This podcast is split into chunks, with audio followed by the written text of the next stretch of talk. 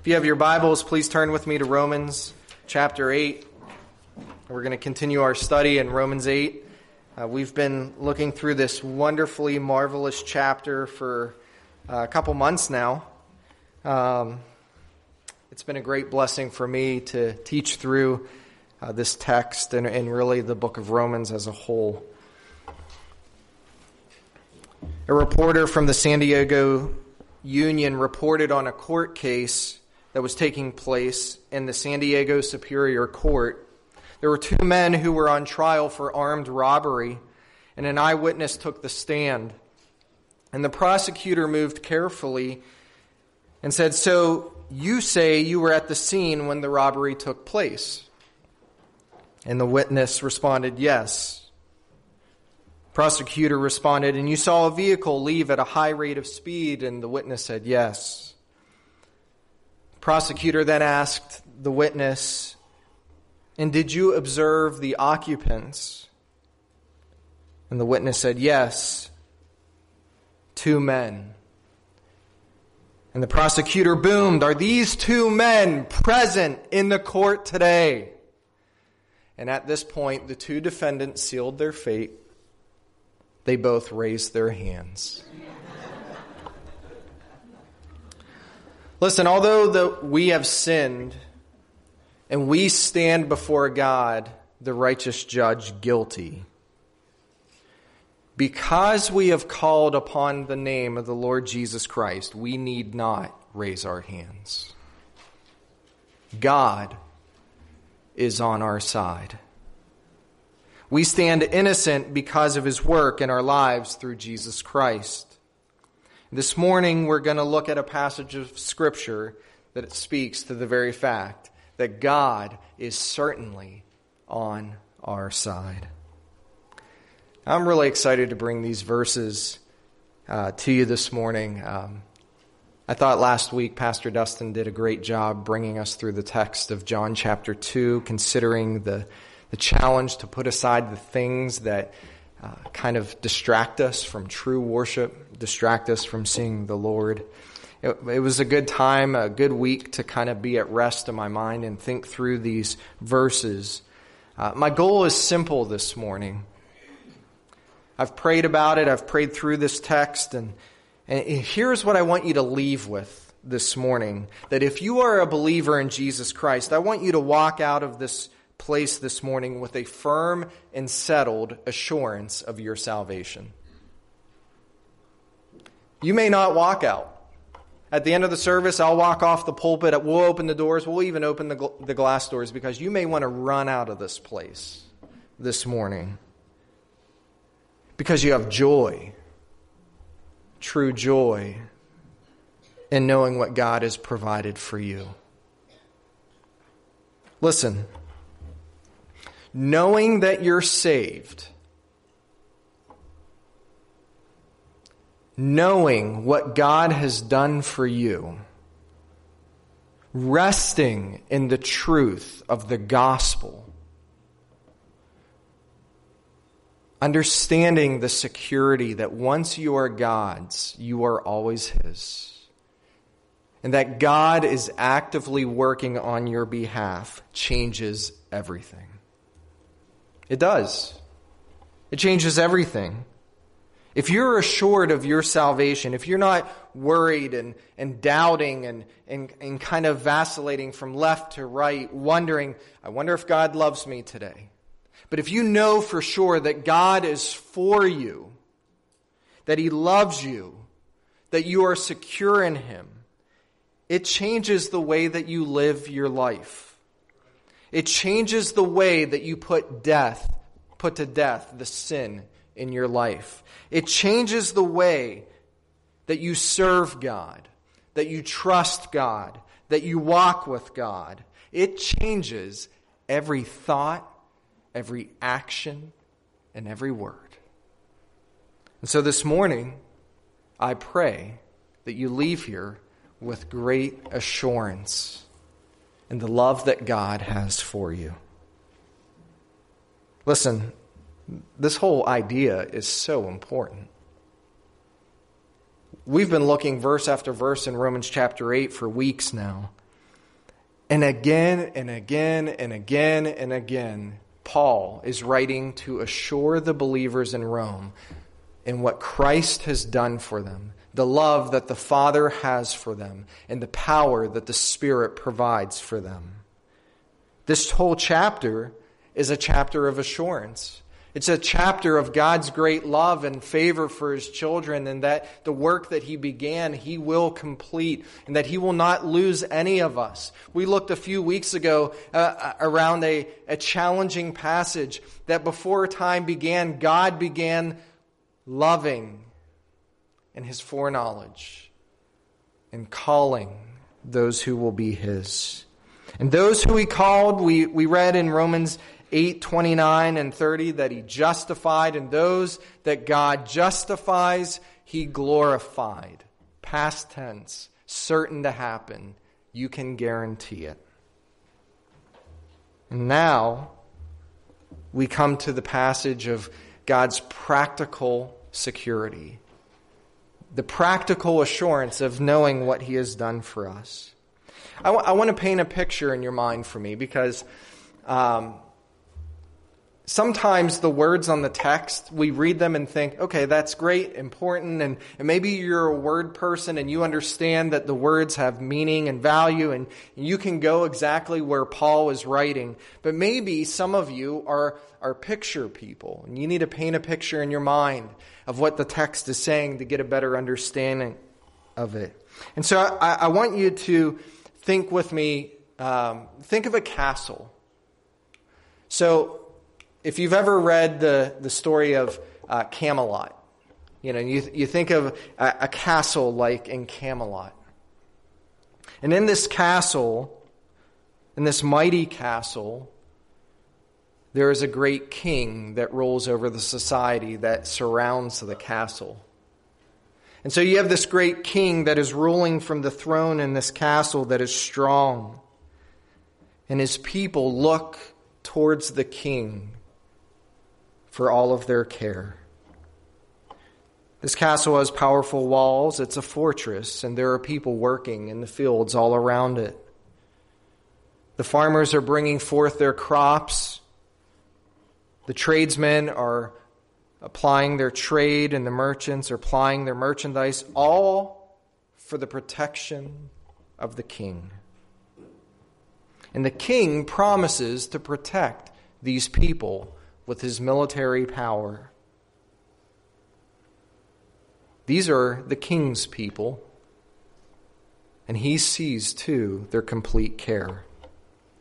The king commits to provide for their protection, and somewhat as a father, he was going to provide them with all of their provisions. He opens up the storerooms in the castle, and he invites all of the people to come into the storerooms to receive all of the wonderful provisions that he has. The king is the judge of the land. But this king dispenses justice with fairness and with equity.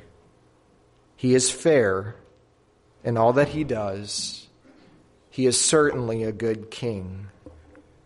And around this king are counselors that give wisdom and insight and give him good, sound advice. Do you have that picture in your mind? Can you see yourself living around this castle, having this kind of king ruling over you? And so it is, I think, with our text this morning that we have a picture of God as the mighty king. And in effect, this king is asking us to come into the fortress of his kingdom. He is telling us to come in and to look around at the armory and look at all the power that's in the, the walls of the castle. This king is asking us to consider just how powerful he is and to remind us in love that if he is for you, what foe can stand against you? Basically, the king is saying to us, if I am for you, Who cares who is against you? He is a mighty king. He's calling us to look at his power. And all of it is at disposal for your protection. Secondly, we see that this king is a generous father. The text tells us this morning that this, the father did not even spare the son. The most precious and valuable relationship that the father had. He did not spare the son. And if he did not spare the son for us, how much more valuable, how much more special will he provide for all of our other needs? And so we look into the storerooms. We see how full they are. We look at God's heart of generosity. And we're challenged to consider that if He committed to give us what was most important, why wouldn't He give us anything else? We're called to look into God's courtroom, who is the righteous judge and dispenses justice. And if the judge declares us not guilty, is there a higher court in the land that can say anything else? Is there another authority that can come and say, yes, but? Even when there is guilt in the case, the righteous judge declares us free who will bring a charge against those whom God has chosen? Well, it's God who justifies. Who cares who condemns? If God has justified us, that's the end of the matter. He is the highest court. He is the righteous judge. He has declared it, and it is true. And then there is Jesus standing at the right hand of God the Father, the righteous judge, interceding for us. He died for us. More than that, he was raised to new life, and he's standing at the right hand of the Father, interceding, pleading our case. And if you grab all of these themes together, that he is a powerful God who wants to bless us with all of his gifts, who's a righteous judge that does not condemn but has set us free and that his son intercedes for us now. If you grab all of these themes and put them together in your heart, you have full assurance of your salvation because nothing that this king provides depends on anything that we do. It is all God. In church this morning, I want you to see that your Father loves you and has lavished upon you grace upon grace. And he wants to give you assurance that if you are his, he will bring to pass these things. Church, our assurance comes from the fact that God is the one that holds us together from start to finish. It's not what we do in partnership with God. It is by faith in receiving the Son that God says, I love you and I have provided for you and I will give you all that you need to succeed and thrive and be blessed and all the promises that I have promised to you, they will not waver, they will not shake, they will not be moved, but they are yours because my Son has taken your place. Everything that Paul brings to light in this passage depends upon God wholly. These verses become the practical action of what God provides for us in this journey of the Christian life. We've been looking at this journey in the last few chapters of Romans. This journey of what the scriptures call our sanctification, the daily walk of becoming like Jesus Christ. And here's what I want you to know as you walk in your faith, as you wake up every day, and make your way towards God's glorious end in heaven to be with Him. That every moment, every day, God is with you. He is for you. and He has provided all that you need to thrive and succeed in this life.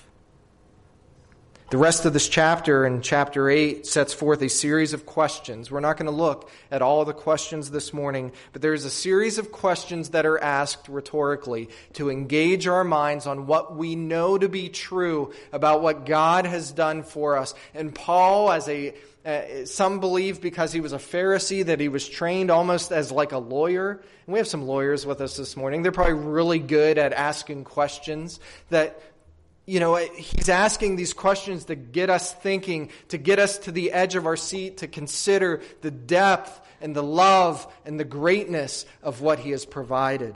And so we want to look at these questions this morning that don't become impossible answers, but they drive us to the truth so that we know for sure that we are in Christ. God will not lose one person whom he has saved. Not one. Think about that for a second. The king will not lose one person that is trusted in him. There may have been seasons and times in your life where you felt lost where you felt confused, where you felt maybe God isn't for you. The King is for you. The King loves you. And the King won't lose you. Drawing on the picture of Camelot and the kingdom, Let's see what this text says about our assurance. The first thing that we see is that the king is mighty. The king is mighty. In verse 31 of Romans chapter 8, Paul asks, What then shall we say to these things? If God is for us, who is against us? Now, I don't believe the question that Paul asks here in verse 31 is just in relation to what he said in verses 28 through 30. While that was wonderfully true, I don't think it's just a question that he asks to what he says just in Romans chapter 8 alone. I, I, think this question naturally arrives as a result of everything that Paul has said in the book of Romans to this point. And, and we talked about this theme many months ago now in Romans chapter 1. The main theme of Romans is Romans chapter 1 verses 16 and 17. For I am not ashamed of the gospel. For it is the power of God for salvation to everyone who believes, to the Jew first, and also to the Greek. For in it the righteousness of God is revealed from faith to faith, as it is written, but the righteous man shall live by faith. And building upon that theme for the next six chapters, Paul is again and again showing us just how powerful this gospel is. And as Paul is drawing our thoughts to a conclusion as he begins to transition into chapter 9, Paul is asking us questions to consider the greatness of this salvation. And he says, What then shall we say about everything? If you've ever read the book of Romans, or if you've sat here long enough in our study in the book of Romans, the question that hangs over us this morning is, what shall we say about it? I mean, think about all of the, the wonderful truths, the depth of God's love, the way that He has justified us and sanctified us and promised to glorify us. What do we say to that?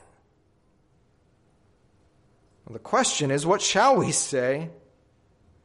Because again and again and again, God is saying, if He is for us, who is against us?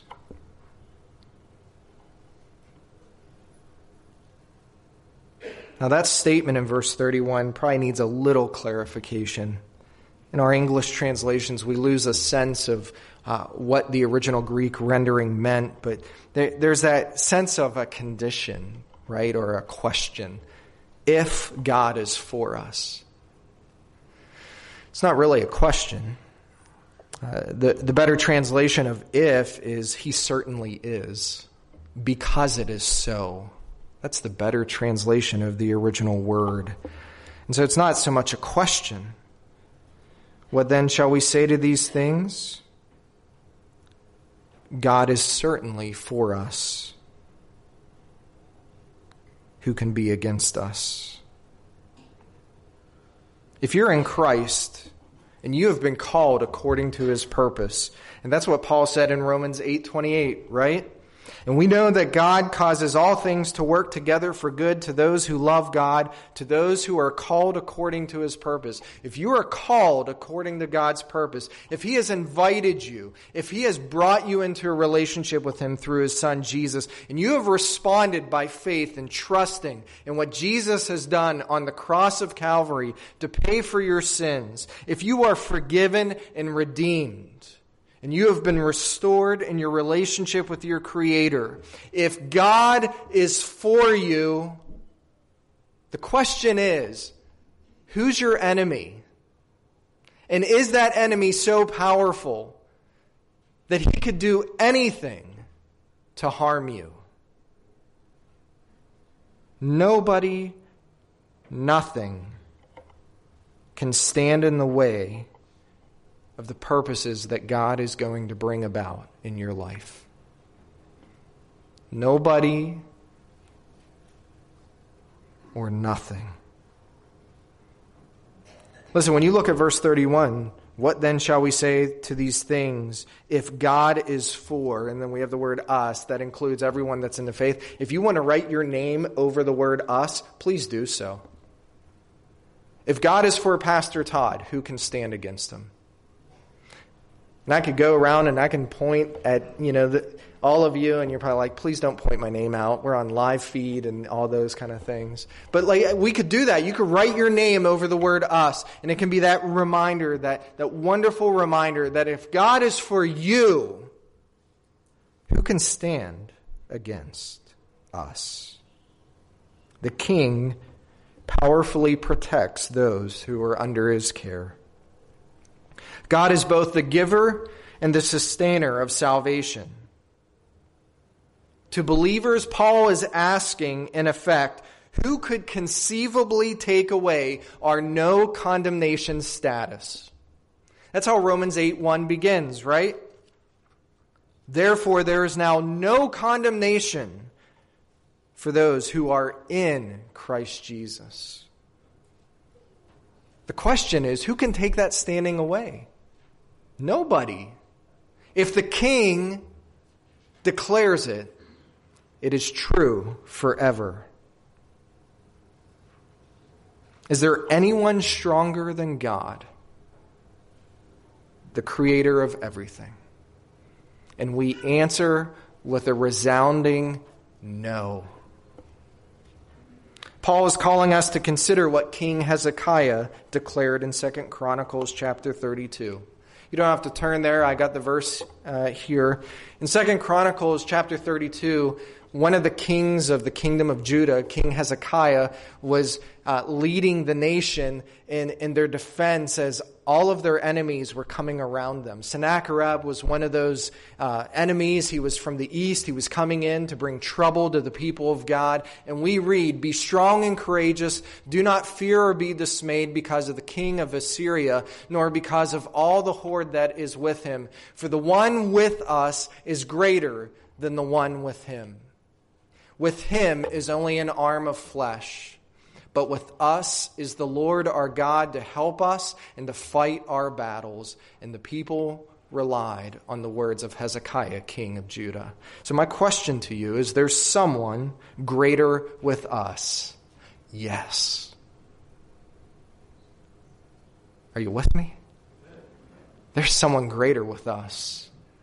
Heaven's King, the Lord Almighty.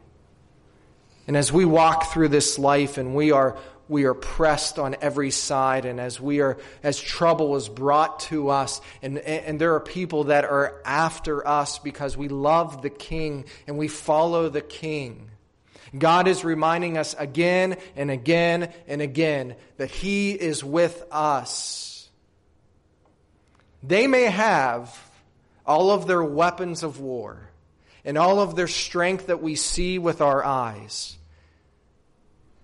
But we have the Lord Almighty. And here's the thing we know the end of the story. The spoiler alert the king wins, and the king is victorious. He is for us. The second thing we see is that the king is generous. The king is generous. Look at verse 32. He, he who did not spare his own son, but delivered him over for us all, how will he not also with him freely give us all things? So there's a question there for us to consider. We read in verse 3 of Romans chapter 8 For what the law could not do, weak as it was through the flesh, God did, sending his own Son in the likeness of sinful flesh and as an offering for sin. He condemns sin in the flesh. The depth of feeling that is implied in verse 3 is explained to us here in verse 32. The Father, in showing love to us, did not even spare his beloved Son. Jesus was given for you in God's plan, eternal plan for us, cost him dearly. So the question that Paul's forcing us to wrestle with in verse 32 is if God did not spare his own beloved son, but he delivered, he handed over. That's what the word delivered means, to hand over. This wasn't something that they took Jesus away from the Father or they took his life from him. It was handed over, delivered. We read uh, a few weeks ago eh, from the book of Isaiah that it pleased the Father to crush the Son. He was delivered over on our behalf. The question is if that's what God the Father has done, doesn't that show us He will give us everything else? I mean, we spend so much time in, our practical walk with Jesus asking for things, and I don't even think we understand what we're asking for. We want God to do this. We want God to do that. We want God to bless here. We want God to prevent that. And we go through this give and take. And sometimes as we pray, we wonder if God is hearing us and if He's going to answer. And Paul says, listen, consider the cross. If he has given the Son, why won't he give anything else? Because the Son is the ultimate gift. Now, here's the thing. Don't walk out of here excited and say, okay, I have the Son, so he's going to give me whatever I ask. It's got to be in accordance to his will. And you know what the will of God is? Romans 8 28. He causes all things to work together for good even the painful things, even the hard things. Just know that the Father isn't going to hold anything back when he shows his love to you. The argument in verse 32 is the argument of greater to lesser. He, he considers us to consider the greatness of the gift of Jesus. Now there's the lesser things. If the Father gives the best, why would he hold anything back? Now, how could it possi- possibly be that God would sacrifice his own son for the sake of those who believe in him and then cast some of those blood bought believers out of his presence? That's, that's the truth of assurance here. If the Son has come to rescue, to save, to restore, to bring to Him and forgive, then if you are in Christ, why would He cast any of those people out from Him? Would God do less for believers after they are saved than he did for them prior to their salvation? And the answer is no. If God loved us so much while we were wretched sinners, and if you're our guest this morning, God loves you. He, he is for you, but the Word of God says that you are wretched. We are wretched before we came to faith in Jesus. That if God loved us so much that while we were sinners, Christ died for us, was delivered up for us, would he then turn his back on us after we were cleansed from sin, forgiven of sin, and made righteous in his sight? The answer is a resounding no. God would never, ever do that. Our God is the supreme provider. The God whom we ask to give us all things is the God who has already given us all things in his Son. God will provide what is ever necessary in your life to complete your salvation that results in your ultimate glorification. God doesn't hold back. Thirdly, the king is the ultimate judge. In verse 33, we read, Who will bring a charge against God's elect? God is the one who justifies. Listen, the scriptures tell us emphatically that there is an accuser of the people of God, and his name is Satan.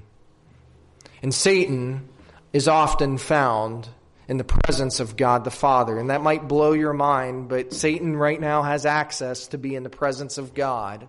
He will eventually be cast out of the presence of God at a later time, but that, that Satan has an opportunity to borrow God's ear from time to time and say, hey, look at those guys whom you love, those guys who say they love you. Look at how they're really living.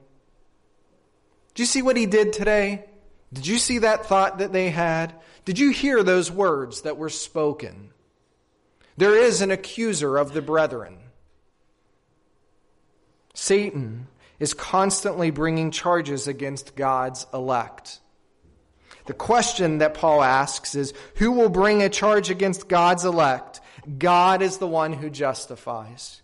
Listen, the accusations may come. And sometimes, even though there is an accuser of the brethren, don't we do a pretty good job of accusing ourselves?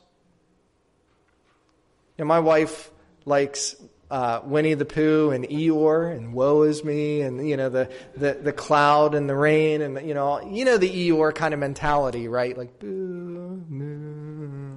You know, don't we do that sometimes? We hang our head low Listen, those charges amount to nothing in the presence of the righteous judge. God is the one who justifies. The one who decides who is righteous before him is the one who declares you are no longer condemned.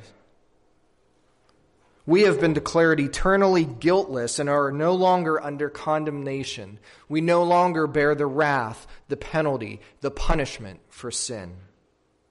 The only one that could condemn is God Himself. Truly, as the righteous judge. God conceived the law.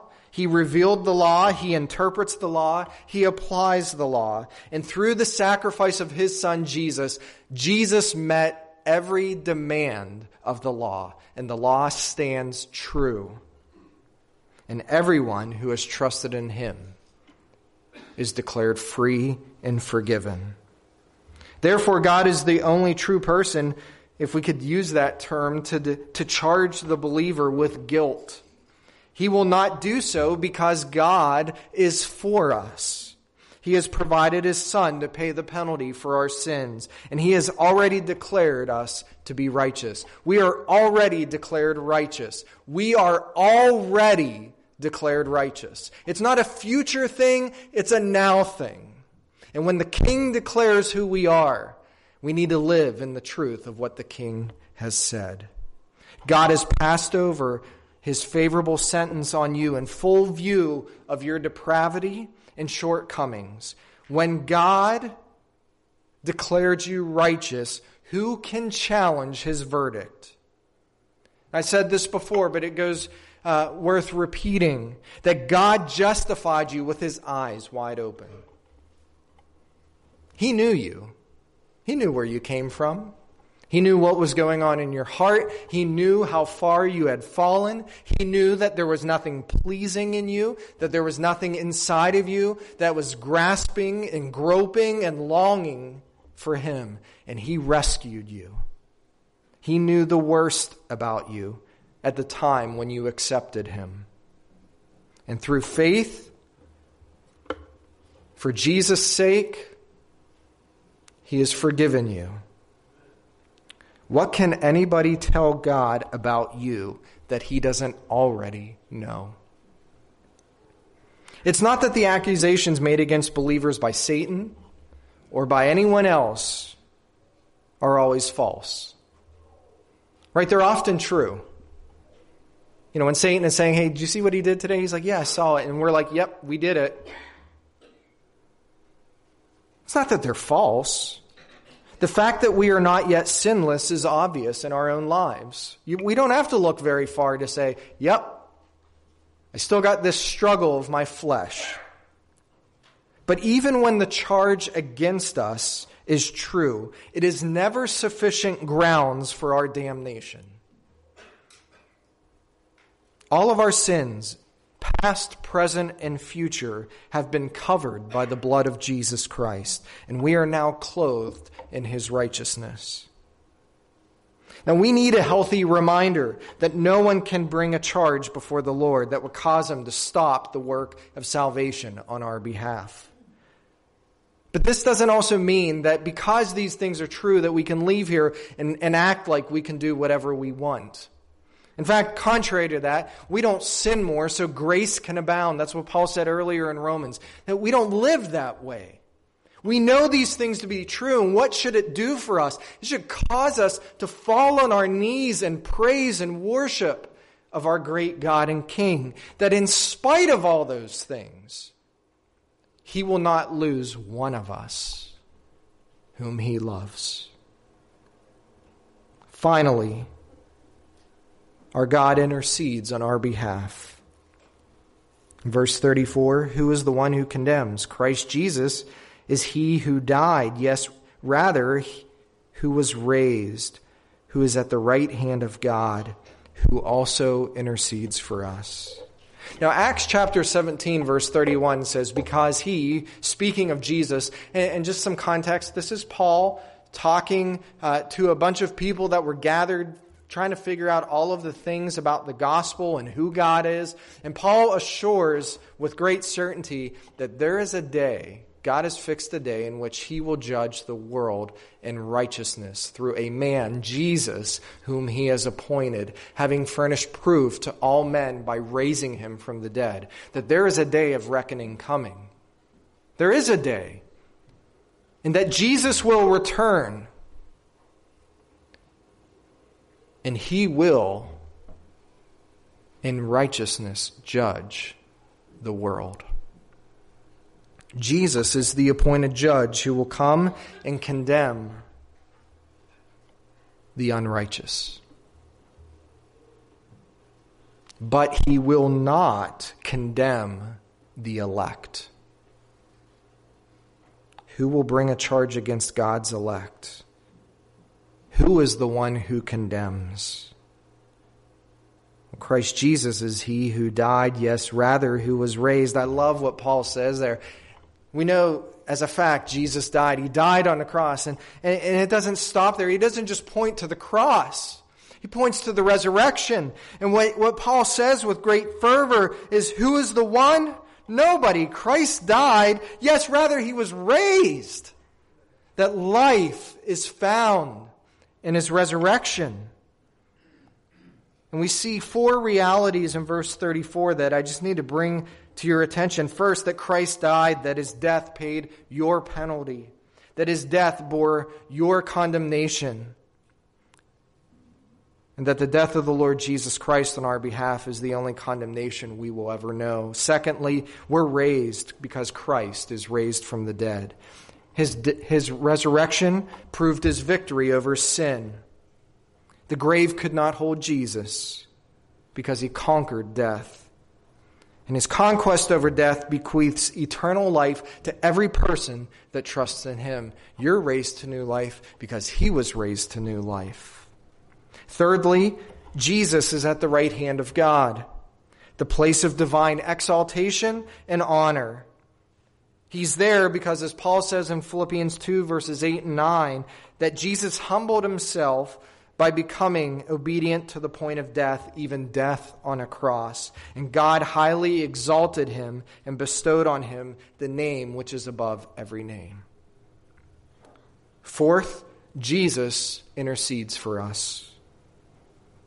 Although his work of satisfying God's wrath was finished, his continuing ministry of intercession at the right hand of the Father as what Paul, uh, the author of Hebrews in Hebrews 7:25 says when it says that Jesus is able to save forever those who draw near to God through him since he always lives to make intercession for them. Jesus is always pleading our case. Jesus is always interceding. Jesus is always standing for us in the presence of the Father making intercession for us. He is the perfect priest He's provided the perfect sacrifice. And to deny the security of the believer is to deny the sufficiency of the work that, he, that Jesus has accomplished. To deny the security of the believer is to misunderstand the heart of God, and to misunderstand the gift of Christ, and to misunderstand the meaning of the cross, and to misunderstand the biblical meaning of salvation.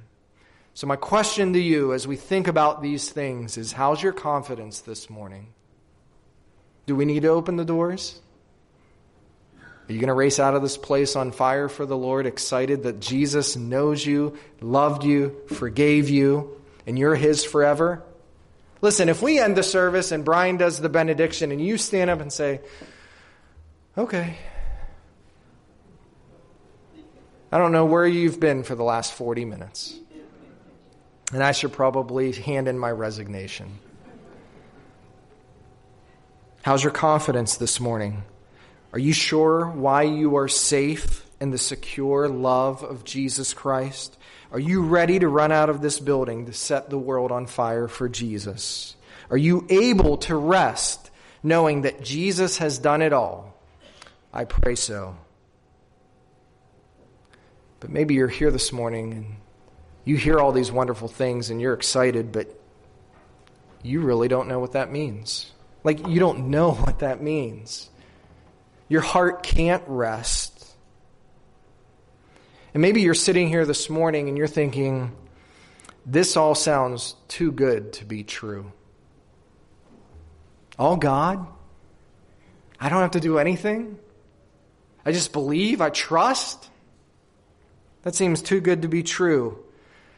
Well, let me assure you this morning, it is absolutely 100% true.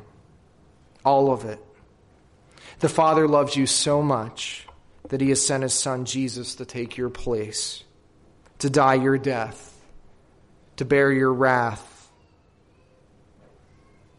And He's inviting you to rest in His finished work the work of the cross, the power of the resurrection and the hope of life with Him forever. It's incredibly simple.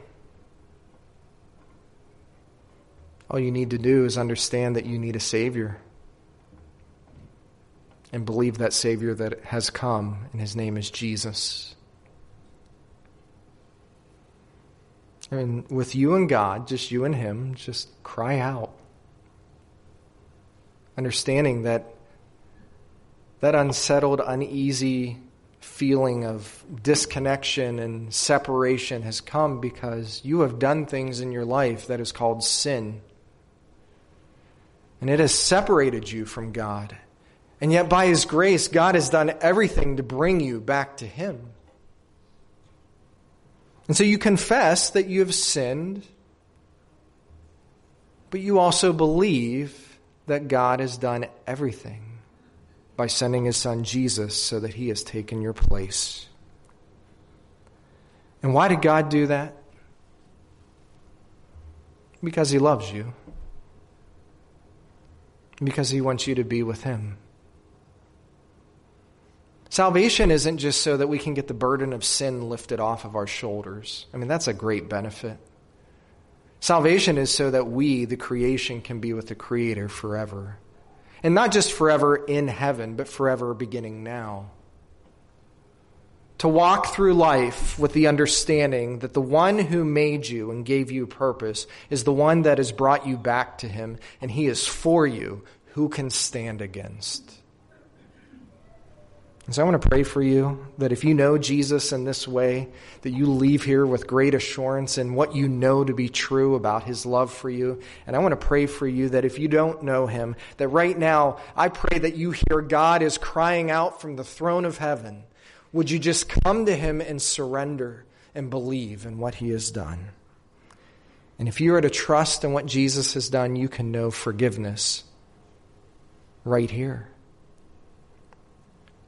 And if that's a decision that you make, it's not an isolated decision that you never share with anyone.